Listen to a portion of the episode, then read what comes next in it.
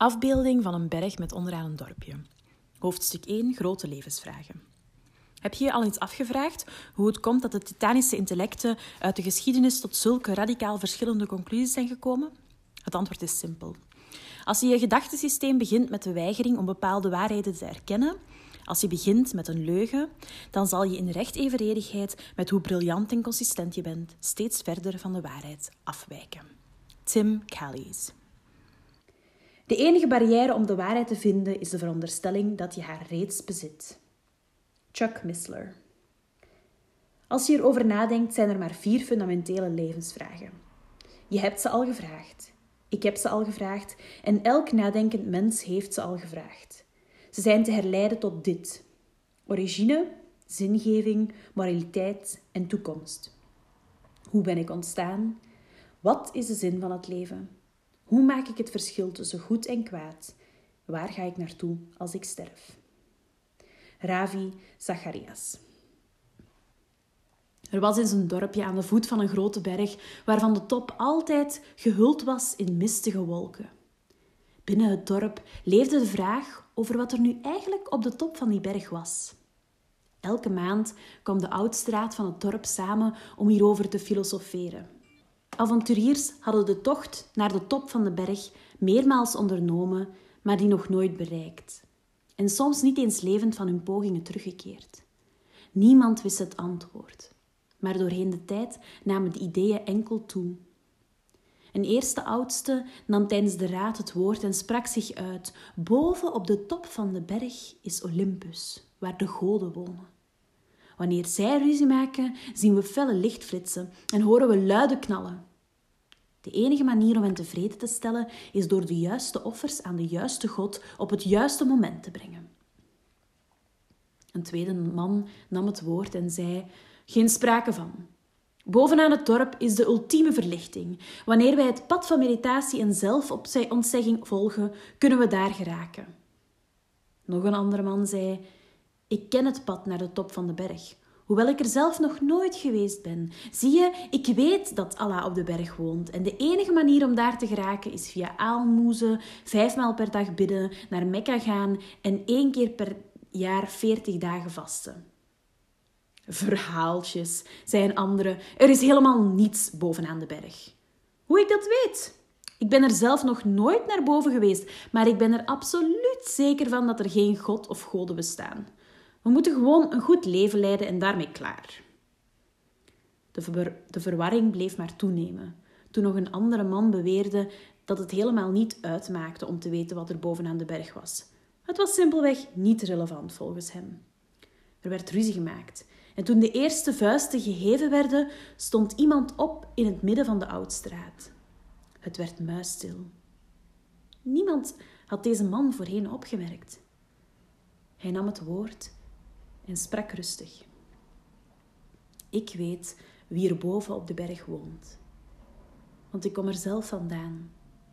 Ik ben de weg daar naartoe. En iedereen die mij volgt, kan daar komen. In onze pluralistische samenleving is het normaal geworden om alle verschillende ideologieën, godsdiensten en levenswijzen als gelijkaardig te beschouwen. Ze moeten naast elkaar kunnen bestaan en we moeten tolerant zijn ten opzichte van iedereen die er een ander idee op nahoudt. Op het eerste zicht is dit een mooie instelling. Iedereen zijn eigen waarheid en vredevol naast elkaar leven.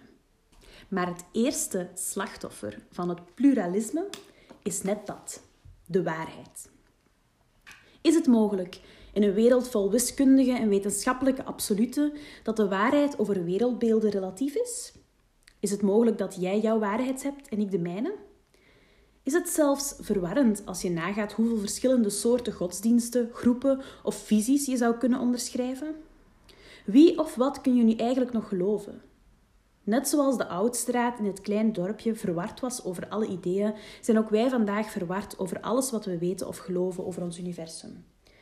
Alleen durft vandaag bijna niemand nog te vragen welk wereldbeeld nu het juiste is. Uit schrik? Om aanstoot te geven aan anderen. één punt één. Wat is een wereldbeeld? Laat ons definiëren wat een wereldbeeld nu eigenlijk is. Je kan dit doen door een definitie te geven of complexe filosofische statements te poneren. Maar in de basis is je wereldbeeld de antwoorden die je geeft op de volgende vijf vragen. één. Waar kom ik vandaan? De vraag van afkomst, origine. twee. Wie ben ik? De vraag van identiteit. drie. Waarom ben ik hier? De vraag van zingeving. vier. Wat betekent het om mens te zijn? De vraag van moraliteit. vijf. Waar gaan we naartoe als we dood zijn? De vraag van het hiernamaals. Deze vijf vragen en alle subvragen maken als het ware je framework over hoe jij het leven ziet en beleeft. Het antwoord dat jij geeft op deze vijf vragen bepaalt hoe je de wereld ziet, hoe je jezelf ziet en hoe je andere mensen ziet.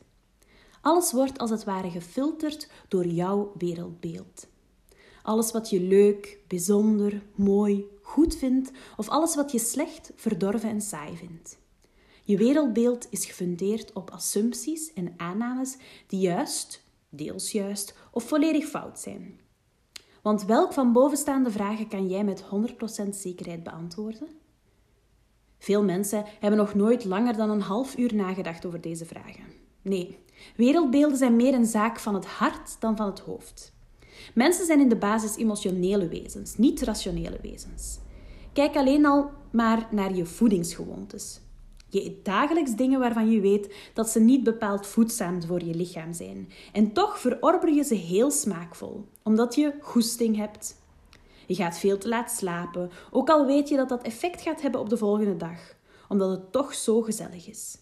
Je doet impulsieve aankopen vanwege de drang om iets te willen hebben en je spendeert uren per week aan hersenloos entertainment, omdat je je verveelt. Het overgrote deel van onze keuzes laten we over aan ons buikgevoel. Een wereldbeeld is daarom ook vaak een gevoel of een toewijding aan een bepaalde visie. Misschien heb je ze van je ouders meegekregen of hebben je vrienden of leerkrachten op school een grote invloed gehad op hoe jij je wereldbeeld gevormd hebt. Misschien zijn er pijnlijke gebeurtenissen in het leven voorgevallen, waardoor je bepaalde conclusies getrokken hebt over de realiteit om je heen. Welk besluit heb je genomen over je origine, je identiteit, over zingeving, je moraliteit, het hiernamaals? Zal je bereid zijn om die besluiten opnieuw te evalueren aan de hand van dit boek? Je hebt er enkel bij te winnen. Ofwel kan dit boek je niet overtuigen en kan je je wereldbeeld gewoon met meer zekerheid dan voordien vasthouden. Ofwel staan er in dit boek enkele antwoorden waar je misschien al lang naar op zoek was. Hoe het ook uitdraait, ik hoop dat de informatie in dit boek jou mag helpen, zoals ze mij geholpen heeft. één punt twee. Welke wereldbeelden zijn er? Het is niet zo dat er een ongelimiteerd aantal wereldbeelden mogelijk zijn. Doorheen de eeuwen hebben vele filosofen veel denkwerk gedaan en toch zijn ze op verschillende conclusies uitgekomen. De voornaamste reden voor die veelheid aan conclusies is het feit dat de antwoorden op de vijf grote levensvragen eerst nog door één filter moeten, vooraleer ze definitief beantwoord kunnen worden. Die ene filter is opnieuw een vraag en luidt als volgt. Bestaat God? Als God bestaat, heeft dat invloed op onze keuzes en onze moraliteit. We zouden verantwoording moeten afleggen voor onze daden en de manier waarop we met anderen zijn omgegaan tijdens ons leven. Maar als God niet bestaat, lijkt alles toegeda- toegestaan en is er ultieme keuzevrijheid om te doen wat we willen, niet? Met andere woorden, je wereldbeeld is in grote mate afhankelijk van je godsbeeld. We kunnen zes mogelijke antwoorden onderscheiden aan de hand van de godsvraag. één. God bestaat niet. Atheïsme. twee. God bestaat, maar hij is onpersoonlijk en niet te kennen. Deïsme. drie. God is alles en alles is God. Pantheïsme. vier. Er zijn veel goden. Polytheïsme. vijf. Er is één persoonlijke God. Monotheïsme.